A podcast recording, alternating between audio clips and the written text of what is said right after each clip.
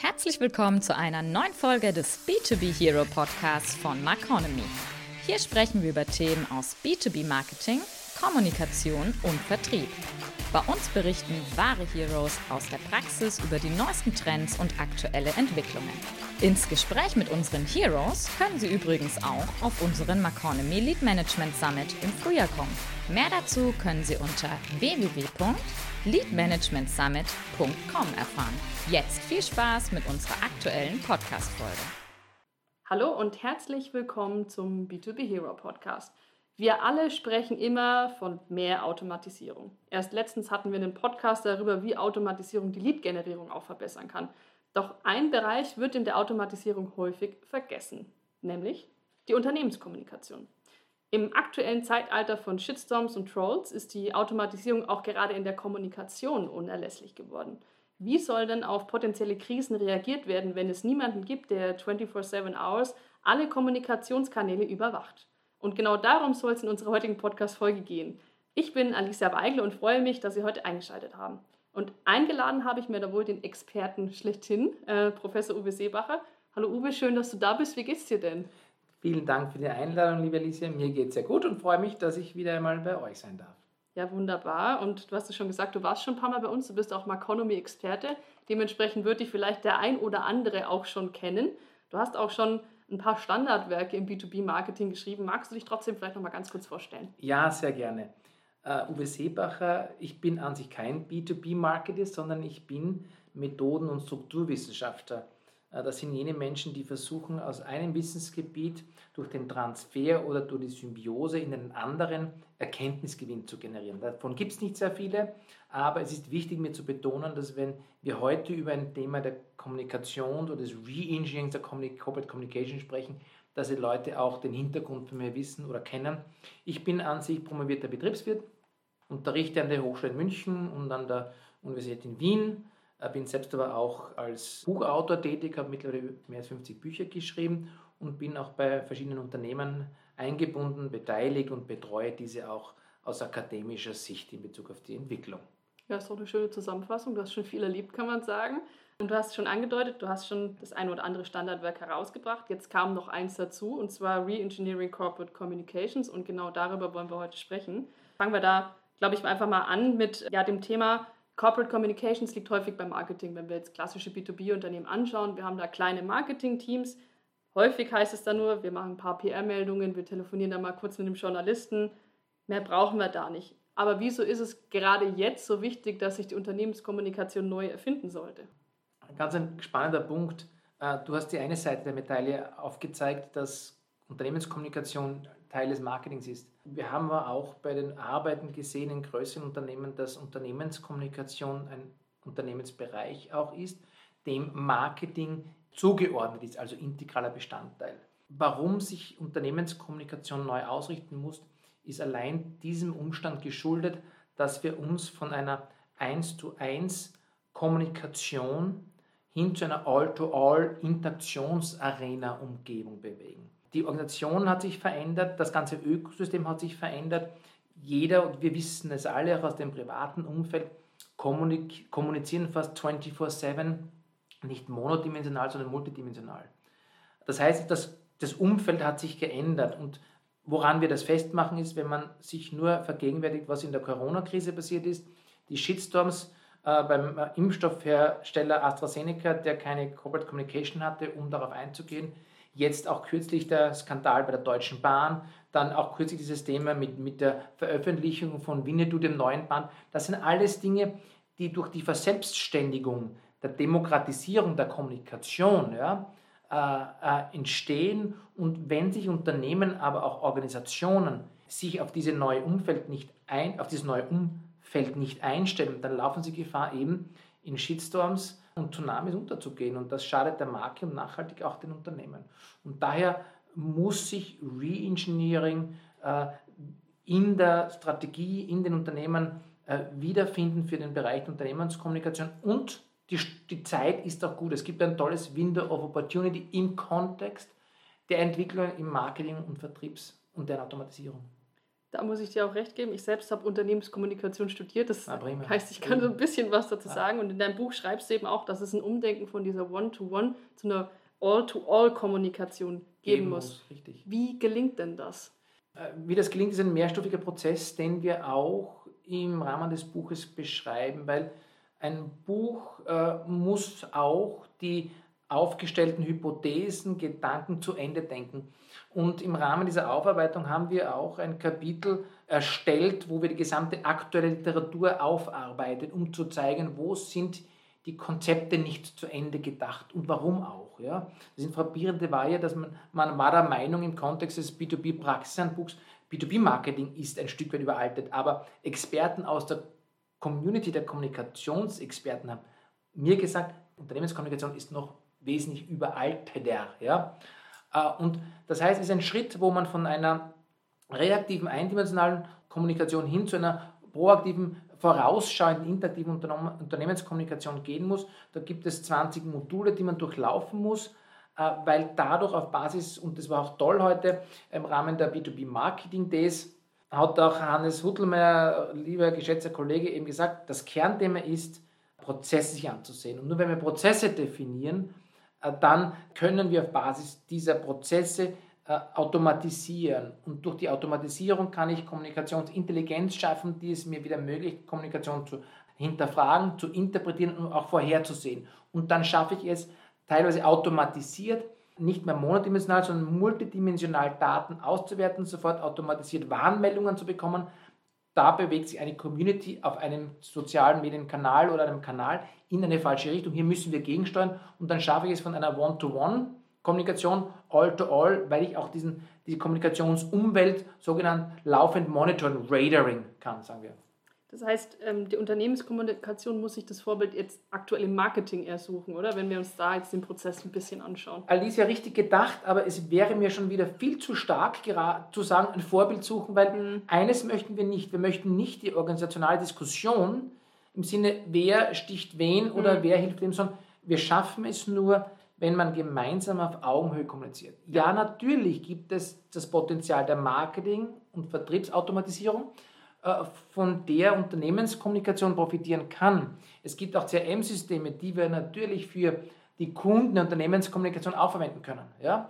Also ich denke, der Startpunkt muss sein, und das beschreiben wir auch, ein erstes Gespräch, entweder initiiert von den Marketeers oder von den Kommunikationsexperten mit der jeweils anderen Abteilung zu sagen, wo stehen wir? Gibt es ein System zur Automatisierung? Gibt es ein CRM-System? Gibt es ein Intelligence-System? Um darauf zu sehen, wo steht der jeweilig andere und dann gemeinsam vorzugehen. Die Grundthese, die ich immer versuche zu etablieren, und das ist im Rahmen der Forschungsarbeiten klar geworden, anscheinend, dass Großteil sich noch ein Grundgedanke nicht etabliert hat. Wenn wir im Marketing und Vertrieb von einem Produktkunden sprechen, dann haben wir im Bereich der Unternehmenskommunikation einen Informationskunden und haben andererseits aber auch, und das ist das Thema Employer Branding, wo wir auch Studien gemacht hatten an der Hochschule in München, einen Jobkunden. Und wenn wir diese Prämisse immer uns vor Augen führen, dann werden viele Zusammenhänge im Sinne einer Marketing Automation, die jetzt zu einer Communication Automation oder aber eine äh, Buyer Journey wird zu einer Candidate Journey klarer und transparent und dann sollten eigentlich die Experten beginnen, diese Philosophie, die wir mit diesem Buch, äh, das Re-Engine Unternehmenskommunikation versuchen zu etablieren, auch langsam beginnen zu verstehen, zu manifestieren und dann stellt sich nicht mehr die Frage, wir oder sie oder wer ist ein Vorbild, sondern es kann nur gemeinsam gehen. Da sprichst du auch ein wichtiges Thema an. Employer Branding war mir da auch ein bisschen auf der Zunge gelegen, muss ich sagen. Absolut. Denn da müssen auch alle mitarbeiten. Also es kann ja nicht sein, dass Employer Branding nur bei HR sitzt beispielsweise. Absolut. Und genau da haben wir eine Studie gemacht, wo wir dann ausgewertet hatten, was oder das Ziel war zu erkennen, wie können wir dem äh, Phänomen begegnen, dass Unternehmen auf Basis der Rückläufe, die immer weniger werden, gegensteuern können. Und dann haben wir gesehen, die Aussagen von Unternehmen, ja, wir nehmen halt dann zur zehnten Jobplattform die zwölfte dazu. Und der Vergleich liegt nahe zu sagen, dieses Vorgehen ist vergleichbar, wenn du an ein, an ein Fahrzeug zu einem vierten Rad ein fünftes dazu schraubst und du glaubst, du fährst schneller. Das funktioniert nicht. Und wir haben dann ausgewertet die KPIs und sind über eben ein kleines Startup gestolpert, total überraschenderweise, wo wir zuerst nicht gedacht hatten, dass die KPIs stimmen. haben wir dann in einer tiefergehenden Analyse herausgefunden, dass das ja wohl die richtigen KPIs liefert und so frappierend einfach es war, Talto hat das Prinzip von Content Marketing automatisiert und die Jobanzeige tritt in den Hintergrund und generiert nur mehr Content, ein Ökosystem an Inhalten und nurturet sozusagen den Kandidaten durch die Candidate Journey, so lange bis er ein Unternehmen, das er vorher nicht kannte, glaubt zu kennen und sich dann bewirbt. Und das ist eben auch das Thema Employer Branding. Natürlich ist Employer Branding ein Teil von Branding, von Marketing, aber wir haben im Rahmen dieser Studie erstmals Marketeers und HR-Experten die gleichen Fragen gestellt. Und das Ergebnis ist, sie denken alle gleich, aber keiner sagt es. Weil mhm. das Konzept und die Evaluierung wollen Marketing und HR gemeinsam machen. Das Budget kann von Marketing kommen, die haben auch die größeren Budgets. HR hat geringere Budgets.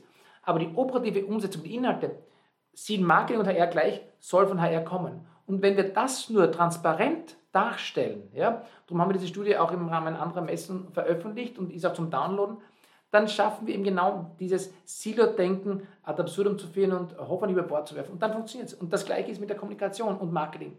Also es geht nur gemeinsam und diese Diskussion, wir oder sie, die oder wir, nein, das ist nicht zielführend. Auf Augenhöhe einen Diskurs zu initiieren und gegenseitig zu lernen. Erfolg ist das Ergebnis vieler kleiner Schritte. Auf jeden Fall. Und ich denke, so ein Projekt setzt man jetzt auch nicht von heute auf morgen um. Kannst du sagen, wie lange denn ungefähr so ein Projekt dauert? Also bis jetzt beispielsweise, rechnen wir mal nur mit der mhm. Unternehmenskommunikation, bis hier automatisierte Prozesse stattfinden können. Ja, wir haben einige Projekte natürlich umgesetzt. Vorausgesetzt, man hat äh, natürlich ein Management-Buy-in, ein Commitment. Das ist immer wichtig. Und man hat eine Führungskraft, die auch das wirklich internalisiert. Mhm. Dann kann man das in sechs bis zwölf Monaten umsetzen. Mhm ungeachtet, ob jetzt schon, ungeachtet wie weit Marketing und Vertrieb automatisiert ist, weil wenn Marketing und Vertrieb noch nicht automatisiert sind, dann geht man diesen Weg gemeinsam und dadurch hat man natürlich die Joint Forces eine größere Schlagkraft. Allerdings, wenn Marketing schon weiterentwickelt ist, was in immer mehr Unternehmen der Fall ist, dann kann Unternehmenskommunikation rasch auf den Zug aufspringen. Äh, wenn zum Beispiel auch, haben wir gesehen, ein Marketing-Automation-System etabliert ist, dann werden die alle Quotenkosten dadurch sinken, weil ja mehr User auf das System kommen. Und wir warnen davor, es bedarf keines eigenen Communication Technology Stacks, sondern kann die Systeme nutzen. Und wir haben das in einem Industriebetrieb im Umfeld von Köln etabliert, ein, ein deutsches mittelständisches Unternehmen, ein tolles Unternehmen, und haben da von der Marketing Automation dann sofort die Communication Automation gemacht, haben die Communication Prozessbibliothek etabliert, die Jobprofile analysiert, überarbeitet und sind dann Schritt für Schritt äh, diese äh, Journey der Communication Automation durchgegangen, parallel mit Marketing, hat wunderbar funktioniert. Wir konnten sofort Einsparungen realisieren, haben dann auch das Predictive Media Buying realisiert, wo wir 60% eingespart hatten. Das ist gerade in jetzigen Zeiten sehr viel. Also man hat für das Projekt keine Kosten gehabt und ich kann nur alle muntern, äh, der Start ist das Wichtigste. Es wird immer was suboptimal laufen, aber nicht zu tun, wie es Heidi Eusebio von Edelmann Trust sagt, einer der größten PR-Agenturen, es wäre das Schlimmste, nichts zu tun das ist doch, glaube ich, auch wichtig, dass man sich das auch mal vor Augen führt. Ne? Das ist ein großes Projekt und du hast auch gerade angesprochen, so eine Prozessbibliothek ist da wichtig. Wie baut man denn so eine Prozessbibliothek auf? Ja, die Prozessbibliothek ist die Basis, weil sie definiert klare Rollen und Verantwortlichkeiten. Äh, das sehen wir immer wieder, dass nicht klare Rollen und Verantwortlichkeiten zu Irritationen, zu Konflikten führen. Da geht es darum, dass man einen Startworkshop macht, um zu erkennen, zu verstehen, wie wird eine Prozessbibliothek aufgebaut? Da gibt es auch Vorlagen dafür, auf Basis der man arbeiten kann, die wir auch zur Verfügung stellen können. Und dann hat man meistens in drei bis vier Wochen die Prozessbibliothek fertig. Egal, ungeachtet der Größe des Teams, können diese Prozesse adaptiert, etabliert werden. Die werden in Form von Flowcharts, welches Tool auch immer, ein PowerPoint oder Visio etc., was vorhanden ist. Wichtig ist, dass man hier keine großen Vorab-Investments hat, weil man braucht oder sollte kein Budget dafür beantragen, ja? weil man sollte zuerst Quick Wins zeigen. Und wenn man dann mal die Prozessbibliothek hat, sauber dokumentiert im Rahmen der CI, der CD-Vorgaben des Unternehmens, dann kann man das dokumentieren und auch kommunizieren und dann bekommt man erstmal große Augen und sagt, Chapeau, das habt ihr gut gemacht. Und was bringt das jetzt? Dann kann man sagen, wer man an dieser Stelle und an dieser Stelle bereits den Prozess optimiert und das hat umgelegt in Kosten, es geht immer um KPIs, so und so viel eingespart. Und dann kann man Schritt für Schritt das Projekt weiterentwickeln, automatisieren und dann auch digitalisieren, egal ob mit oder ohne bereits vorhandenem System. Also ich würde nicht immer sagen, dass es ein großes Projekt ist. Man sollte klein beginnen, um zuerst Quick Wins zu zeigen. Äh, wovor ich warne, ist immer zuerst zu sagen, wir sind mit Aufgaben voll, wir brauchen mhm. neue Budgets und neue Ressourcen, weil wenn zu mir denken wir drüber nach, nur wenn das Kind zu mir kommt, äh, du Papi, ich hätte gerne ein neues Fahrrad äh, oder ich hätte gerne noch äh, eine Tüte Popcorn und die Hausaufgaben sind nicht gemacht, dann sage ich, sorry, no bonus, mach zuerst die Hausaufgaben und dann komm zu mir. Also vor der Pflicht kommt die Hausaufgabe. Umgekehrt vor der Kühe kommt die Pflicht, Entschuldigung. Ja, ja. Und das heißt, zuerst beginnen mit eigenen Mitteln, das muss möglich sein. Ja?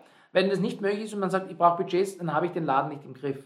Aber wenn man dann das zeigt, wir haben diese Dokumentation gemacht und die ist in kurzer Zeit realisierbar, wenn man effizient und effektiv mit Konzept vorgeht, dann werde ich die ersten Lorbeeren ernten und dann kann man innerhalb von zwölf Monaten diese, äh, das Reinsurance Unternehmenskommunikation umsetzen. Du sprichst jetzt gerade davon, man kann Erfolge sehen. Wie messe ich denn die Erfolge der Automatisierung? Wir haben eben, und ganz ein wichtiges Thema ist ja, die Messbarkeit ist wichtig. Nicht nur Marketing, gibt es auch tolle Seminare bei euch, Marketing messbar machen, sondern eben auch Unternehmenskommunikation.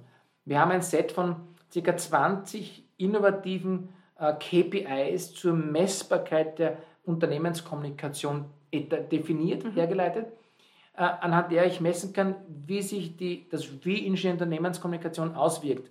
Also es gibt sehr wohl die Möglichkeit, entgegen der langläufigen Meinung Unternehmenskommunikation zu messen. Und vor diesem Hintergrund kann ich nur empfehlen, auch einen Blick in das Buch zu werfen, um dann auch zu verstehen, welche KPIs es geben kann die natürlich wieder ein Anlehnung von bestehenden Konstrukten sind, aber die ich dann auch über die Communication Automation messen kann. Da geht es im Rahmen der Segment-Based Communication, das ist in Anlehnung an Account-Based Marketing, die Durchdringung, die Interaktionszeiten, die Reichweiten. Da gibt es aber auch Indikatoren der Anzahl der Häufigkeit an Abstimmungsmeetings mhm. mit Marketing, mit HR, also organisationale, äh, prozessuale äh, Indikatoren, die wir definiert haben und etabliert haben, die dann wiederum im, im Kontext von äh, guten Dashboards verbildlicht werden und dann wieder aufzeigen können den Unternehmenskommunikatoren, welche Ergebnisse sie realisieren. Ja, spannend. Ich glaube, gerade bei KPIs, kann man es ja wirklich so nennen, ist es immer wichtig, dass man den Mix auch betrachtet. Denn man kann nicht nur eine betrachten, weil das ist ja dann fälschlich. Man muss die immer im Zusammenhang ein bisschen betrachten. Absolut. Und ich empfehle auch dann nicht extern fertige Dashboards zu kaufen, weil auch Dashboards sind ein Weiterentwicklungsprozess, weil jede Maßnahme, sei es in der Marketing Automation, HR Automation oder Kommunikations Automation, ist ein organisationaler Lernprozess, ein Change-Prozess. Das bedeutet, dass ich auch die Organisation mitnehmen muss, meine internen Kunden, damit sie das Thema verstehen. Ich darf nicht davon ausgehen, dass sie das wissen, weil wir sind die Experten in den Bereichen. Und dann müssen sich auch Dashboards weiterentwickeln. Und darauf verweise ich wieder, es gibt auch Unterschiede. Es gibt operative, taktische und strategische Dashboards. Auch bei Dashboards ist die Customer Experience und der Kundennutzen immer zu berücksichtigen. Also das, was wir beim externen Kunden haben, sollten wir auch intern berücksichtigen in der Kommunikation. Und dann, naturgemäß, werden sich Dashboards weiterentwickeln. Wenn ich also dieses intrinsische Kompetenzfeld nicht für mich erarbeite, auch mit Dashboards umzugehen, dann fehlt mir diese Weiterentwicklung, dass ich laufend entlang meines Veränderungsprozesses im Rahmen des Reengineerings der Unternehmenskommunikation eben auch die KPIs weiterentwickle, vertiefe und entsprechend anpasse. Ja, wichtiges Thema, glaube ich, darf man da nicht vernachlässigen. Wir haben jetzt viel über die Theorie gesprochen, kommen wir nochmal, glaube ich, so zum praktischen Teil. Du hast uns vorhin schon mal einen kleinen Einblick geben können. Kannst du uns vielleicht nochmal ein weiteres praktisches Beispiel nennen, bei dem du nochmal aufzeigen kannst, wie man denn Schritt für Schritt vorgehen kann und was denn dort schon jetzt alles automatisiert abläuft? Ja, sehr gerne. Äh, ist ein äh, großer Anlagenbauer.